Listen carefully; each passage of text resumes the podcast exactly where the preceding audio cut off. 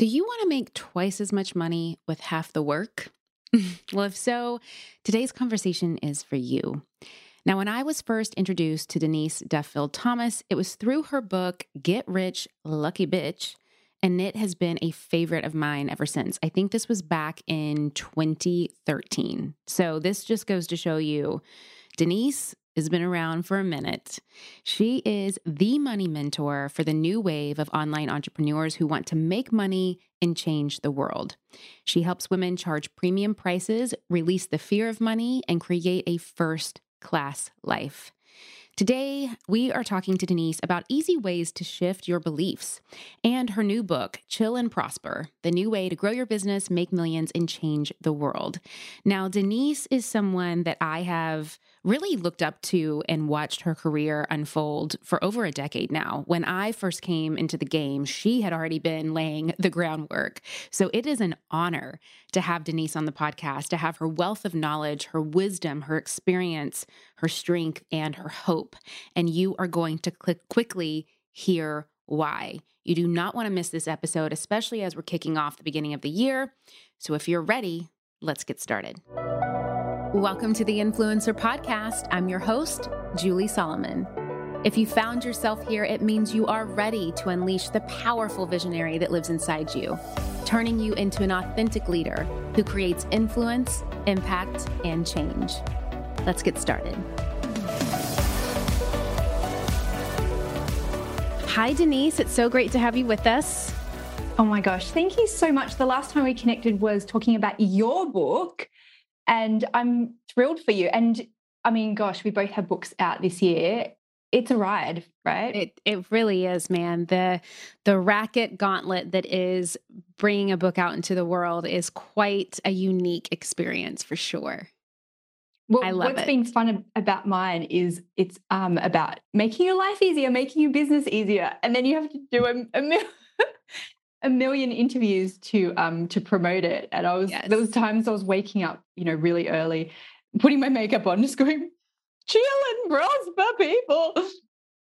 I know. I feel like you know you and i in in some retrospects you know we're marketers we're entrepreneurs we're businesswomen and that that was the most the the most strenuous part of the entire book process is the marketing process. And that's when when people ask me they're like you know what was the hardest part of it? And i was like marketing it. And i'm a marketer. Like i love marketing. Exactly. i love sales. And it is. It's just it's it's a beast of it. And so i like when we get to have these moments of just celebrating the book and getting it out into the world and loving on it and having incredible women like you come and share. And with that said chill and prosper the new way to grow your business, make millions, and change the world. That is your brand new title.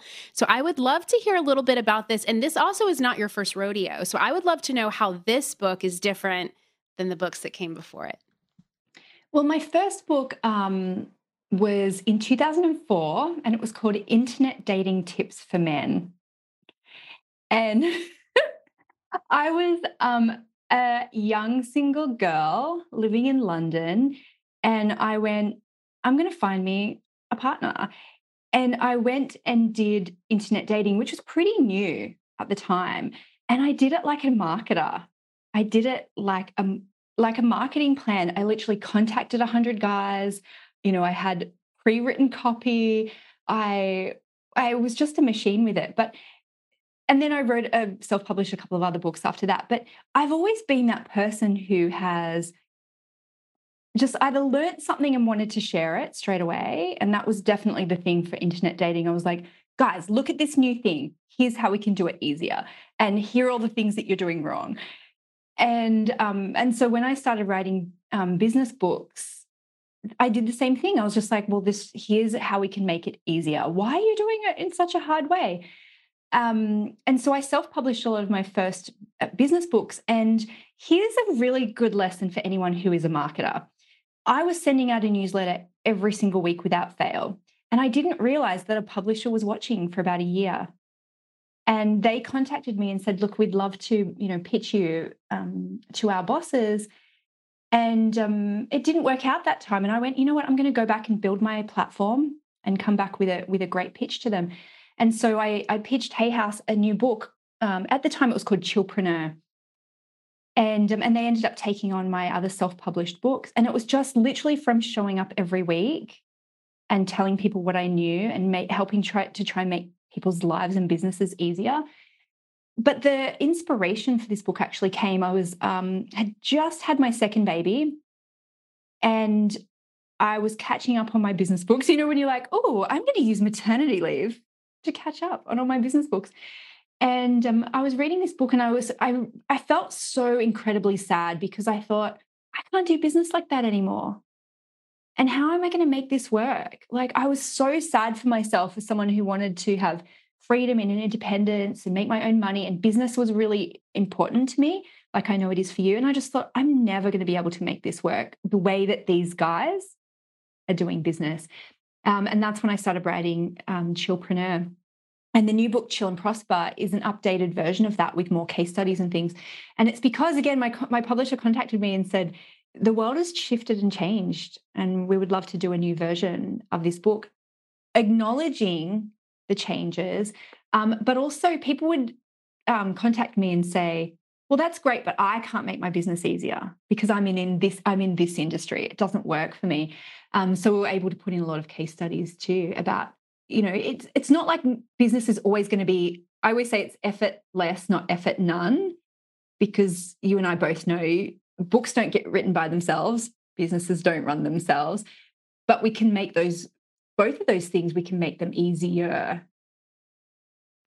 So, how I want to first ask, what has changed? What have you noticed as being the expert that you are, and you know, you you write and speak so much about money mindset and abundance with money, especially with women, believing that we innately it's our duty and our right to make as much money as we want. It's more than possible to make as much money that we want. And it, it's typically our own belief systems and limitations and mindset around that money that really keeps us from being able to step into that. So I would love to know what have you seen that has, I'm sure there's foundations that never change with certain things. But then with this new book, and even the fact that your publishing house came back to you and said, we've seen a lot of changes and we think that we need to bring this back out. What have you seen change over the last couple of years when it comes to this idea of being able to really build the business that you want on your terms with ease, with less forced effort, with less kind of that that intense effort? And then of course with that money piece of, of how how do we relax and actually make more money? Yes well, one of the big changes, I think, is um, I mean, we, we had to work online. And for years, people had been telling me, I can't put my business exclusively online. My clients will never go for it. Um, it doesn't work. It's not as personal, um, all of those things. And I mean, I saw my doctor online. You know, I saw, I love that meme about um, the lady with her butt in the air towards the camera, seeing her gynecologist. I just think that's funny. But but things like that would have had to happen, right? So I remember people saying, you know, in every industry, but saying, oh, I'm a I'm a tarot reader. You know, I, I read tarot cards. My clients would never do this online. Um, you know, counselors, therapists, all of these people who were insistent for years that they couldn't make their business online. They had to do it. We all had to do it. Um, so that was one big change. But I think it was more for some people, it opened up their mind to what was possible. And for some people, it brought up all their scarcity and all their all of their fears. And one thing happened to me um, early on. I remember I was thinking, I'm going to get the kids a cubby house for Christmas. I was really excited about it. And I was patting myself on the back about it because I started doing it in September, which is very unlike me. Normally, I'm like, get an idea like that 23rd of December. Um, and so I went and saw my local shed guy who does custom cubbies. And I said, I want a cubby, an ama- amazing magical cubby house for my kids. And he was like, Oh, for Christmas. And I'm like, Yeah, it's September. Like, go me. And he goes, Oh, I'll be really pressed to do it. And I was like, Why? And he goes, We have had the busiest time in my entire career. And he wasn't alone. There were some industries who were busier than ever in the pandemic. which meant the opportunities had changed for a lot of people. A lot of people in my community, um, you know, are graphic designers. And they were panicking because people were saying, Oh, I was going to upgrade my website this year, but now I'm not so sure. I'm going to wait and see what happens. Um, or brand photographers going, Oh, I'm not going to all of those amazing mastermind events this year. What's going to happen? But they, there were, there was so much opportunity. It just had shifted and changed. And so we always have to be marketers in that we're always looking for the opportunities, the things that other people don't see, and the people who have urgent needs now. This guy didn't have a proper website. It definitely wasn't mobile responsive.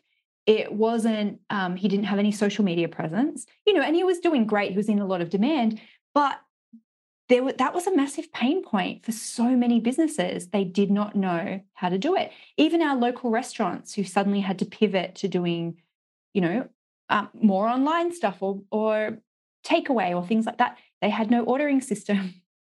they had no social media. And so there's I believe there's always more money. It's just sometimes it shifts and changes where that money comes from. And you have to be willing to pivot and willing to see the abundance where it is, not maybe where it was. Um, so there, there were the two big changes I see really is people just um, shifting how they believed that they could do work and also looking for different opportunities. Mm, I think that's so smart. And I think that even just that idea of, I love what you said about as a marketer, as an entrepreneur, it's really about looking for the things that other people may not see, or even looking for the things that maybe other people don't want to do, but it's still a much needed eh, opportunity in the marketplace is huge. And and how how is someone going to allocate or reshift maybe what they perceive as being valuable and being worth you know investing money in i think is is another thing with their resources resources which i think that that is is huge. And um i want to chat about some of the things that you have in the book. Um you have these key concepts you have several you know quite a few of them um, that i would love for you to walk us through a little bit if you want to just highlight a couple that really help us start to shift the way that we think about working less and earning more, which to me, that just means working smarter. So, how yes. are we doing that? And what are some of those concepts that you teach? So, one of my favorite concepts from the book is called the keyless life. Keyless life. So, I have ADHD. Um, I didn't know that for a long time. But one of my big um, problems was I was always losing my keys everywhere. Like from being a kid, when I was at school, I would have to wait outside until my mum came home. When I was in my 20s, in my share houses, I'd be sat outside in the cold in London waiting for my, my flatmates to come home. And so in my business, I started this concept called the keyless life because at home, instead of taking a course to get better about finding you know finding my keys buying tools to get better at finding my keys i actually just got electronic keypads on my house so I never have to even think about keys. I've just eliminated the problem altogether. And so in business, keyless life is taking that same philosophy. What is a pain point that I can eliminate, automate, delegate, outsource, or batch? So it's not even a problem. And so many times, especially in the personal development world, we try and overcome our own weaknesses instead of realizing that you can just usually create a simple solution and, and just get rid of the problem altogether. Um, and it could be something really simple like getting, you know, an online calendar system. You know, how easy was it for us to be able to connect and have reminders and things like that because you'd automated the system? You know, and so many people resist even small things like that. They spend hours back and forth. What's your time zone? What's your time zone? Um, and in so many ways in their business to reinvent the wheel, to make things harder for themselves, to almost punish themselves. You know, it's almost like, I'm really bad at this, so I need to fix it instead of realizing that some things are just not your job to do. Some things are don't have to be done by you. and you're allowed to make things easier. And that often goes against the grain. And this is where a lot of the money mindset work that I do is about exploring your past, your upbringing, what things you were just taking as true. And sometimes we overwork, we overcomplicate, we reinvent the wheel because it's it's seen as cheating otherwise, or it's seen as being lazy, or um, we don't like taking shortcuts because it's you know it, it feels like we're doing something wrong. So that's i think that's my favorite concept in the book is um is this thing about keyless life. And i wrote that before i knew i had adhd so people contact me and say wow now you're diagnosed with adhd you know you've written this book that's so adhd friendly. And i had no idea. I love that. And i think that that can be applied to so many things of you know just the other day i was working on you know something and instead of trying to force it's kind of this idea of like trying to put a, a round peg in a square hole or however that analogy is. It's like well why don't you just instead of trying to force the issue or trying to make yourself be something that you're not why don't you just try to find a simple solution? And i do think that a lot of times we feel like if it's not hard then it's not successful or we have to kind of you know in success there is going to be struggle and success i mean we we have to have the contrast but that doesn't mean that there has to be suffering in the success and i think a lot of us feel like in order to succeed we have to suffer and there has to be that tinge of it and so that mindset really that's the payoff of the suffering is that it lends to that belief system that we have. And I love the idea of the keyless mindset. Instead of trying to force yourself to remember keys, which just at the re- at the end of the day, it's just not going to happen. Then just get a different way of of getting into your door and call it a day and moving on. Um, I love that analogy. Yeah. Is there another one that you have seen that is really connected to readers that they've reached out about? Yes, and it's the golden goose concept. Um, I think this one's so hard when we're when we're busy and also when we start our businesses a lot of the times we do everything and that's fine you know that's just part of being a creative entrepreneur is that we probably can do most things in our business, but at some point it starts to be a negative thing. And so the story of the golden goose from the nursery rhymes is that there was a man who had a goose who laid golden eggs and he started to get greedy. And so he tried to make the goose lay eggs faster. That wasn't enough. And so he decided that he was going to, to kill the goose and be able to get all of the eggs at once. And of course, that doesn't happen. When he killed the goose, he all he had was goose guts inside, and he killed the source of his wealth. And this is what we do: we burn ourselves out, um, we overload ourselves, and I do this myself. This this book isn't about oh look at me and my perfect chill life. It's about um, almost a lot of cautionary tales about if we don't take care of the golden goose, which is us, then we can't have this long, successful, prosperous career that we want to have. We will limit ourselves. And this actually came at a very personal moment for me. I was um, on a book tour with two kids, one that I was still feeding and a toddler. And the only reason that my family were was on that tour with me is because I felt guilty going by myself. And actually, I was supposed to just go on a beautiful mastermind with some beautiful friends. And instead, I turned it into this four week book tour with my family. And I remember it was three o'clock in the morning. And, you know, my, my husband was like, well, you're going to have to get up with the, with the baby. I mean, it was 18 months or something at the time or two years. Can't even remember now. And um, I just went, I have to be on stage in a couple of hours you know, I am the golden goose of this business. I'm the one who has to show up. And there's at some point, there's only so many things you can delegate. Like I can't delegate turning up for interviews. Like, you would be so weirded out, right? If it was like, oh, hi, I'm Rebecca. I'm standing in for Denise today. She outsourced it to me. And so there's a recognition that there's there are some things that only you can do, but that doesn't mean then you have to burn yourself out doing absolutely everything for everyone and you have to be kind and gentle to yourself because, you know, I'm in my um, 40s. I hope that I'm an entrepreneur well into my, you know, for decades more. You know, when I look at someone like Louise Hay, who was still talking and writing and speaking on stages and creating into her 80s. You know, and I just think we can't do that if we don't take care of the golden goose. And that's different for everybody. Some of us, we thrive on the work piece, but we don't thrive at home having to do all the things. And that's me. I, I could do anything in my business, but I can't do laundry. It just, it kills me to do laundry. Um, or it might mean that you have to build in self care practices into your business. You know, I have to book in regular massages because I won't do it otherwise.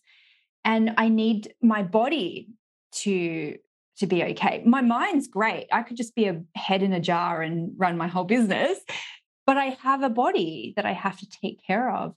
Um, and so, yeah, I think the golden goose thing is something that um, that people contact me about a lot and just saying i'm the golden goose in my business it's like yes we really we really are especially if you're a mother or especially if you have caring responsibilities or if you have you know a chronic illness and you have to be really mindful of your energy we're allowed to do business and and thrive we're allowed to do business and take care of ourselves yeah and i think this is really where like for me boundaries come in oh um, yeah I have an incredible way that you and I can work together this year, and it's called the Visibility Experience.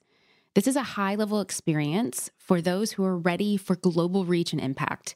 It's perfect for you if you're ready to get unapologetic about owning what you actually want and getting it when it comes to visibility and authority.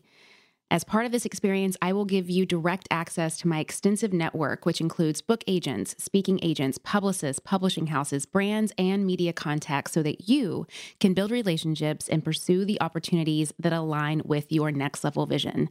It is perfect for you if you're ready to get paid to speak on big stages, publish best selling books, and attract national podcasts and media for your work. This is really about getting as many of us into an intimate and high level space and environment with some incredible people to expand to your next levels of thought leadership. Applications are now open. You can click the link in the show notes. And even if you're just curious, I encourage you to apply. This is the very thing that is going to help you reach that next level of expansion, visibility, and most importantly, global impact so you can start changing the lives that you are meant to change. My friends, have you ever thought that you have done the hard part? You have started your business and you have taken that leap from belief into really stepping out and claiming a vision for yourself. But you know that if you want to make money doing what you love, you need other support. You need to grow. You need to scale. You need a marketing strategy. You need a lot of this stuff. Now, of course, I talk so much about these things, right? Like how to identify your target audience, where to find them, which marketing channels to focus on. So you're really making the most out of your budget. And of course, how to use things like data to set goals. But there's another great podcast that I love out there that also talks about this stuff. And it's called This is Small Business. This is Small Business, an original podcast from Amazon, answers so many of these kinds of questions. Whether you're dreaming of starting your business or you're looking to take a part time side hustle full time, or maybe you're a few years in and you're ready to scale, This is Small Business is going to give you the practical tips that you can start using today. And I know that if you love these topics on my podcast, you're going to love them on this one too. Make sure to follow This is Small Business on Apple Podcasts or Spotify so you don't miss these fantastic episodes. And a big thanks to This is Small Business business for sponsoring the show. You know, I was just thinking about it the other day. I had um, a couple of months ago, I had a friend ask me if I wanted to help her put on a shower for a friend of ours that is getting married. And my gut was like, Julie, you don't like doing that. Like you're not an event planner. You're not like you've ne- like that part of the whole thing you've never enjoyed doing. But I said yes anyways, even though I didn't want to. And then now it's unraveled into this whole thing. And it's like, oh, why am I doing this thing that I don't want to do? It doesn't mean that I don't love my friend. It doesn't mean that I don't want to be there to support her. And it doesn't even mean that I wouldn't financially contribute to the production of this beautiful day. But I don't like hosting bridal showers. I just don't. So it's like, can I just be honest by the fact that I don't like doing that? And like, to me, like, that's also a golden goose example of by me, if I could just be honest and say, look, I'm happy to show up and support in this way, but I cannot show up and support in this way. And like that in and of itself is honoring yourself, is honoring your ba- your boundaries and is also I think a great example of being a golden goose. If not, then you just kind of feel like a rotten egg when you're not being um, honest.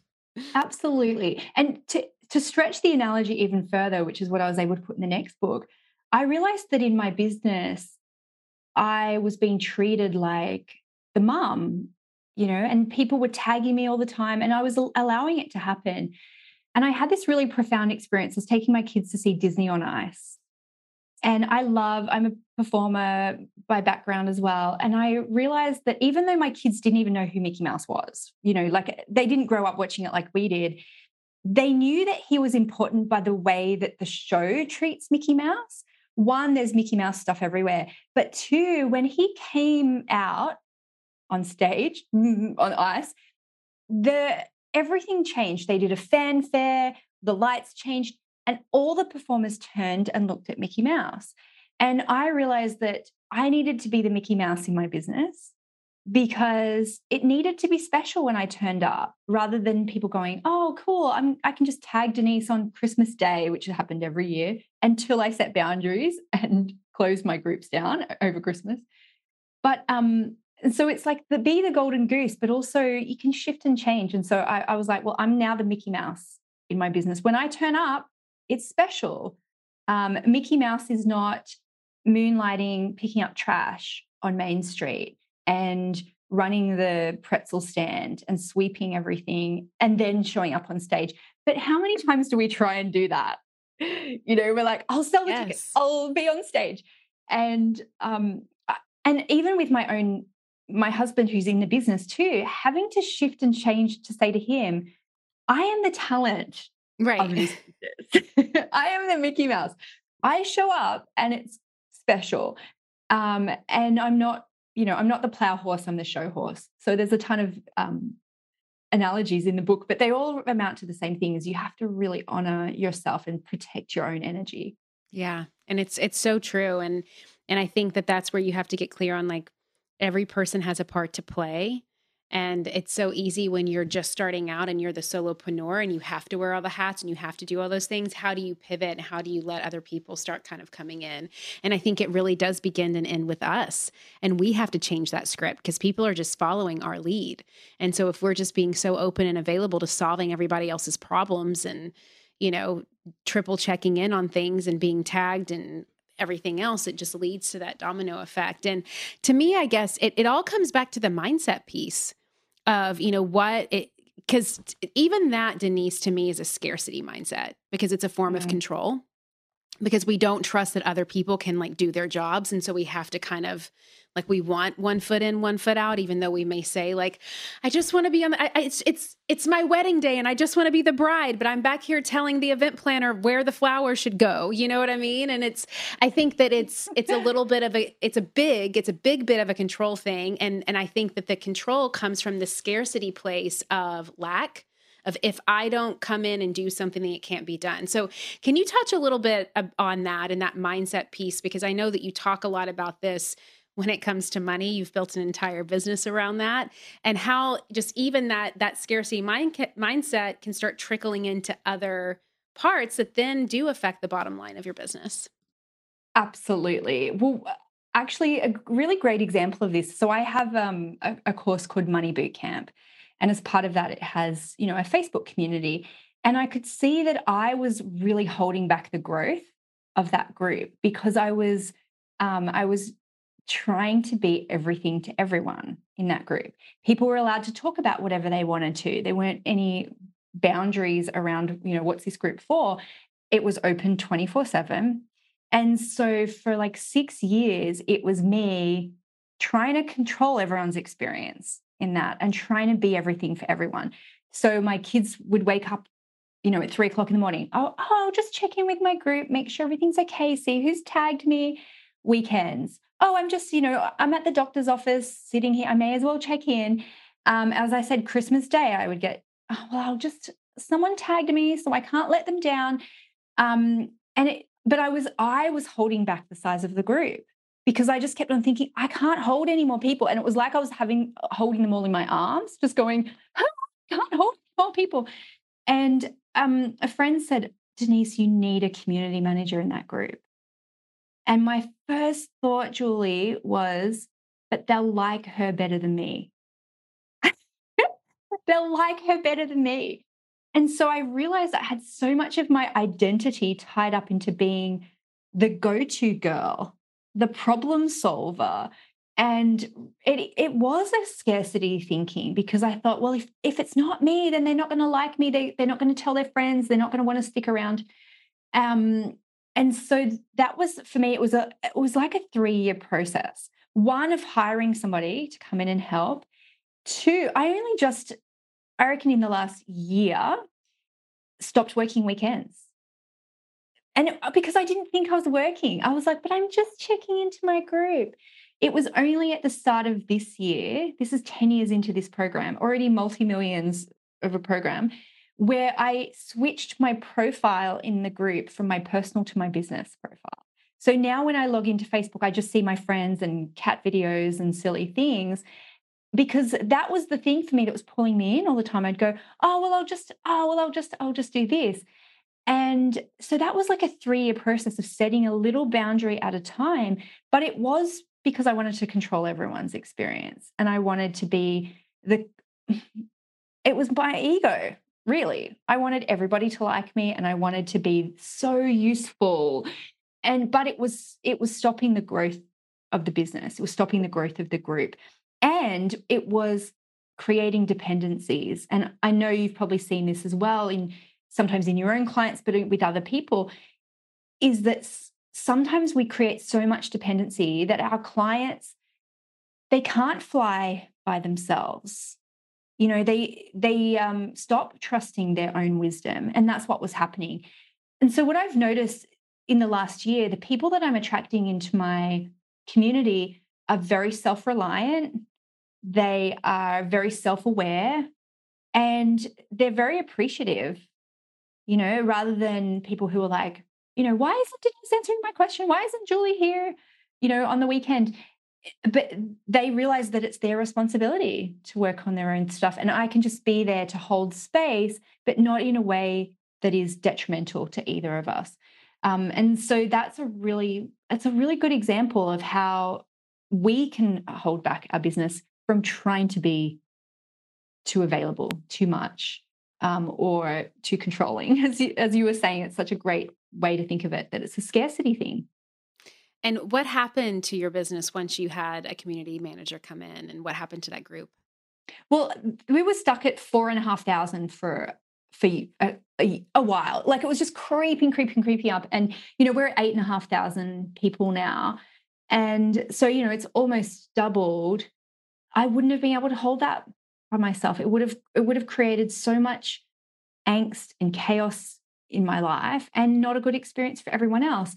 And so there's still sometimes, you know, a bit of like, oh, you know, because now I've got three community managers. Right. you know, now I've got like a week one, a weekend one, an evening one.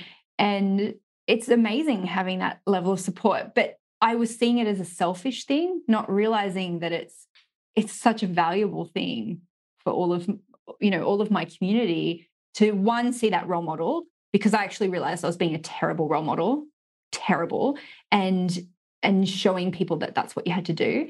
Mm. Um, but also it means that you know my team aren't they they just answer stuff. You know they're just like cool. Here's the thing. Here's the thing. And sometimes I would be like, oh, I don't want to answer that question. you know, so everything is improved from that. That's great. Oh, it's such a good example, and I think it's one that a lot of people that are listening this can re- can definitely relate to.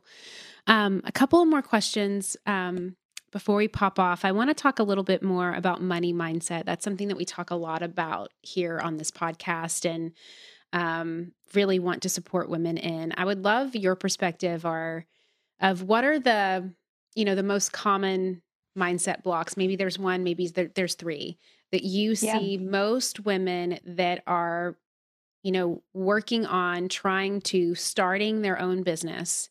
What are the mindset blocks that come and what are the shifts that need to happen? Well, I mean, I've spoken to now, you know, tens of thousands of people around this in different industries. And people always tell me, my industry is different.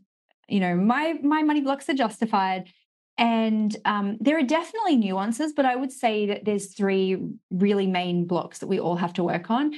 The first one is our relationship with hard work and money, which I'll come back to it in a sec. You have to work really hard to make money. Number two is I can help people or make money, but not both. We all have our own relationship to that. And the third one is our own personal fears about what would happen with more money, uh, more money, more problems. Is that one is what that one's about? So have to work really hard. Um, I have to help people or make money, but can't do both at the same time. And more money, more problems. Now, what I think is really fascinating about the first one, working hard, and this is this is why I love what I do, is because we it's like an excavation, an investigation of where we received those messages. And so I always like to think of um, a couple of things. One, what era did you grow up in? And so I'm 42. I grew up, you know, in the 80s and 90s. And so for me, um, what I learned about having a business is that um, you have to work really hard. You have to produce something physical, you know, that is like probably in your garage. You know, you've got the thousands of widgets in your garage, and you have to work really, really hard selling those widgets to a person at a time. And even the idea of having a business meant that you probably had to get a business loan because you had to, you know, somehow fund making those widgets, and it had to be really hard. The other side for that is that if you didn't do something that you loved like you had to do something that you hated and so you need you had to have a job where you had to work you know really long hours to make money and so i think there's something really unique about people um, who grew up in that era because there was a point you know kind of in my early 20s where suddenly the internet opened up some opportunities for entrepreneurs but it's like our brains can't quite make that switch yet you know if you grew up in an analog way you're used to seeing this relationship with money as a very linear thing. I do the thing, I get paid. I sell a thing, I get paid. And so suddenly we live in this like quantum, you know, like space where we can leverage our time, our expertise, our knowledge in ways that have very little correlation with our time. You know, obviously it's a numbers game, obviously you have to market all of those things, but it's like the math doesn't math all of a sudden. And I just want us to be compassionate with ourselves, but that can feel quite discombobulating. It's just like, but how does that work? Because we don't understand, you know, that that relationship has completely changed. In when I first started writing ebooks and someone would buy an ebook from me, it was like it blew my mind, but not in a good way. I felt like I had to call them and like read it to them over the phone because I was like, but how did I earn that? That doesn't make sense to me that someone is giving me $10 for, a, for work I did six months ago. And then the further away that got, the weirder it felt. So does that make sense, Julie? Like I'm I'm guessing, you know, we're of similar kind of generations. It's like work is just different. You know, it's a completely different experience and conversation. Yeah, I would agree with you and and and I do think that the more that we use past focused stuff to dictate the reality that we now have, the more that we're going to see those blocks. And so it's really about stepping into and really creating a new shift in our own mindset based off of the reality of our situation, what it is that we want, and what kind of support we have to get us there. So Absolutely. I love that. Yeah. And it's, you can see the sun's finally coming up it's early morning here and I'm like, oh, the sun's finally coming up. Um, so there's just something there about what our own personal relationship is to working hard. And even diving into that further to say, um, what do my family do for money? What do my family do for money now? Because there was a point at the start of my business where um, I started doing, you know, like speaking. And I didn't know who my target audience was. So I was like, I'll speak anywhere. And this uh, local government organization contacted me to do like an away day. And they were like, you know, what's your speaking fee? And I was like, what's your budget? Because I had no idea. And they were like, oh, um, our budget's $500. And I was like, what a coincidence. That's my speaker's fee because I had no idea about what to charge. And I told my mom, And at the time, my mum worked in a nursing home as a care assistant, and that was her weekly wage for, you know, 5 a.m. starts, doing, you know, really um, intense work, you know, working with people who were sick or had dementia, you know, cleaning bedpans, cleaning rooms, you know, all that kind of stuff. Really like working hard for her money. I did it in inverted commas, but she really did. And so I was like, Mom, guess what? Someone's paying me $500 to go speak. You know, it was like a speaking on manifest. And uh, just an aside on that, me turning up, I was like wearing a caftan. It was these government employees who were sitting there going, What? anyway, but um, in that moment, I saw two emotions go across her face. One was like pride. She was really happy for me. But two was like almost this um like disgust. Because she was she and she said to me, that was my that's my weekly wage. And I felt so ashamed. Like I really did. I just thought this is so unfair that I can just go and like speak to people um, and get paid the same amount as my mum for all of that work. And so this is something that I see so many women have to deal with is this feeling of like, well, this isn't important work. Who am I to get paid for doing something that I love? And we want to do it.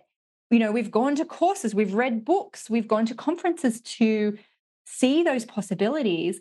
But often it does feel like we're doing something wrong or that we're going against our family or that we are somehow disrespecting other people's hard work and labor. And of course, we would love everybody to have those opportunities to be able to do what they want to do. And so holding ourselves back from earning money in a you know beautiful abundant way, it isn't taking away anything. And you know what? I financially support my mom. She hasn't had to work for years. She she's traveling. She literally goes and travels. She's got a motorhome.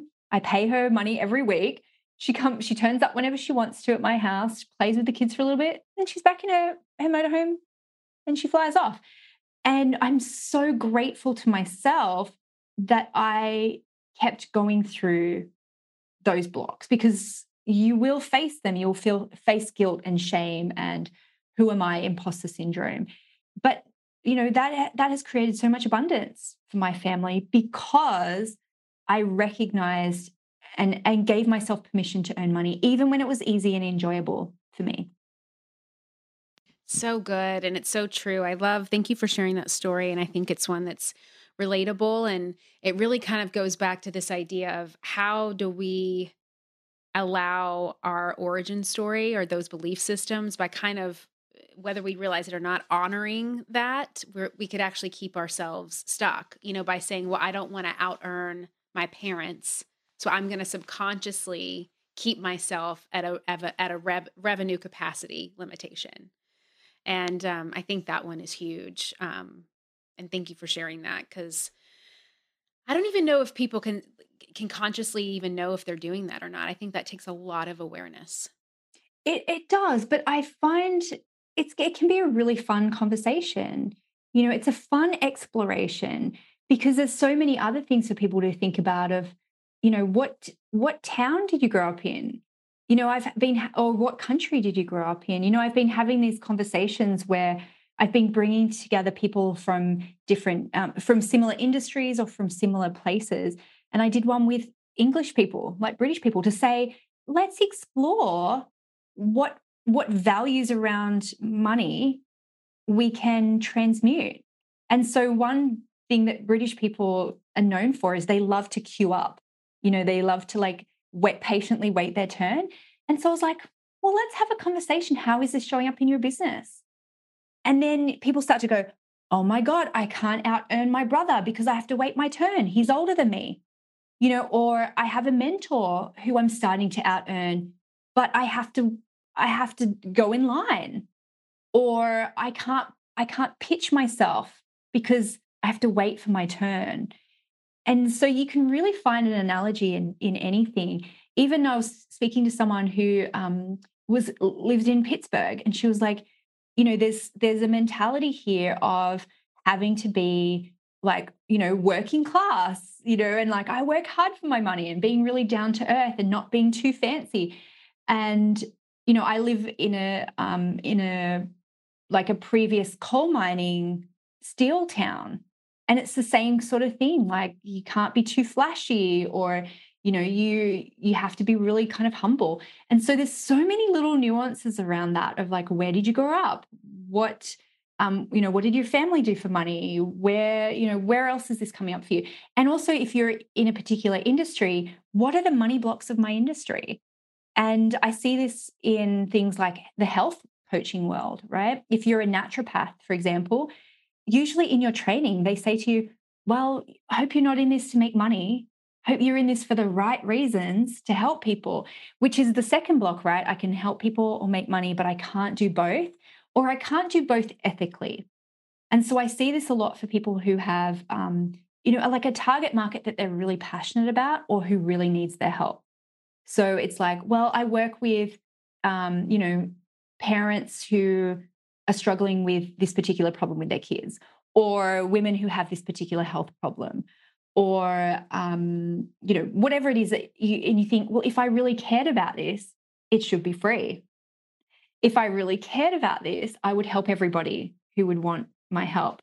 And that's when you start letting people pick your brain for free or you feel guilty about charging, or you keep your prices really low, or you start to burn yourself out because you're trying to help everybody because you have this feeling that it's it's unethical to charge. And what I always say to people is, you know, if you if you have boundaries, if you charge if you charge fairly for what you do, it frees up so much bandwidth to do things like write a book that could help so many people. Create a podcast that could help so many people. You and I both know writing books and creating podcasts it doesn't just happen by itself, right? But it's a such a valuable thing that thousands, millions of people could listen to this, read our books, but it doesn't take our personal energy to do that. So everyone has to realize we've we've all got our own personal story about what's okay, what we have to give up, what is ethical, what's not ethical, and you know, it could be that I can be a good mom or I could make money, but not both. So it's it's an either or conversation that we all have to get over. Well, thank you so much through uh, for walking us through that because I think that the pricing the pricing idea comes up a lot of like how do I and again there's that scarcity mindset I don't want to overprice myself and then people say no no to me or I don't want to do this and people say and so it's really about articulating if it's a fair price for the value of which you're delivering and as long as you honor that then the rest is just making offers and making more offers and more offers and more offers because there will be the right and perfect client out there for you that will see the value in it and happily pay you for it. Especially now this world we're living in there are always more clients. Yes. You know there's always somebody who needs your help in the world and you know but again it's that that thing of maybe you saw that as a kid of your business is your town and that's it yeah. And so it is a finite amount of people instead of realizing that look at this opportunity we have to help people all around the world 24 7. You know, and if you just insist on burning yourself out by over delivering with a very small amount of people, your impact is limited yeah. to your personal energy. And it's a beautiful thing to be able to create more resources for people, but it takes bandwidth and time and and energy. And you can't do that if you're trying to do all the things and undercharge. So it's totally fine for you to, um, you know, to help people and get paid for it. The big one. Well, Denise, thank you so much for being here with us today and sharing your wisdom and all of your amazing tips and stories. Um, I know that they're so helpful. I know that so many of our women are going to have a lot of not only aha moments today, but they're just, I think they're going to feel less alone, which is the most important piece to the puzzle of growth. So if you could please let us know, and we're going to have all of this in the show notes to make it easier for you all that are listening. But where can people follow you? I know that you love to spend time on Instagram like I do. So where can they, your website, where can they follow you on social? And then, of course, your podcast and then the book. Yes, well, Julie. First of all, thank you for having me on. It's such a generous thing to um, to share, you know, and allow people to share with your community. So thank you so much. Um, I'm so easy to find. I'm at Denise DT everywhere. So that's Instagram and Facebook and Twitter. Um, I think the only place my handle's different is on TikTok, which is Denise Duffield Thomas. Um, and the link for my new book, if people go to denisedt.com slash prosper, um, then they can see all the links to where the book is sold. I mean, it's, you know, you can buy it anywhere, um, but they can get some um, order bonuses as well, including some extra meditations and things that I put together that are really super fun. And you know what? I just, I really love hearing from people. So, yeah, I'm on Instagram all the time. I love getting DMs about ahas. I think that for me is the most rewarding part of people going, oh, I, I, I discovered this about myself, or telling me their money stories because I'm such a collector of money stories. Um, I love hearing new nuances and things like that. So yeah, I, um, I hope people enjoy the book. And um, and again, yeah, just thanks for having me. Oh, and I do have a podcast as well called Chill and Prosper. Same same um, name as my book. And if you guys feel compelled, as always, that sounded very Southern, feel compelled um, please screenshot today's episode and tag me and Denise in it and let us know what your aha moment is. Maybe there's a money story that you want to share with Denise privately or just something that really unlocked within you when you were reading, uh, listening to today's episode. So we would love to see those on our Instagrams. Yes. We'll make sure to respond and share your stories on our stories as well. And without further ado, for everyone listening, thank you, thank you, thank you so much for being with us today. As always, this is the Influencer Podcast, and I will see you back same time, same place next week for another amazing episode. Thank you, Denise, for being here. Thank you. As always, thank you so much for joining me today and every week here on the Influencer Podcast. If you're wanting to dive deeper into the topics and discussions that we have here, I would encourage you to head over to juliesolomon.net and sign up for my weekly newsletter. It is in our amazing newsletter community that we are able to really support you on a much larger scale. And I love to do a ton of amazing things that I send inside your inbox every single week. So just head over to juliesolomon.net. You'll see a little spot there that you can add your information in, and you will get on the list and start receiving all of that good stuff.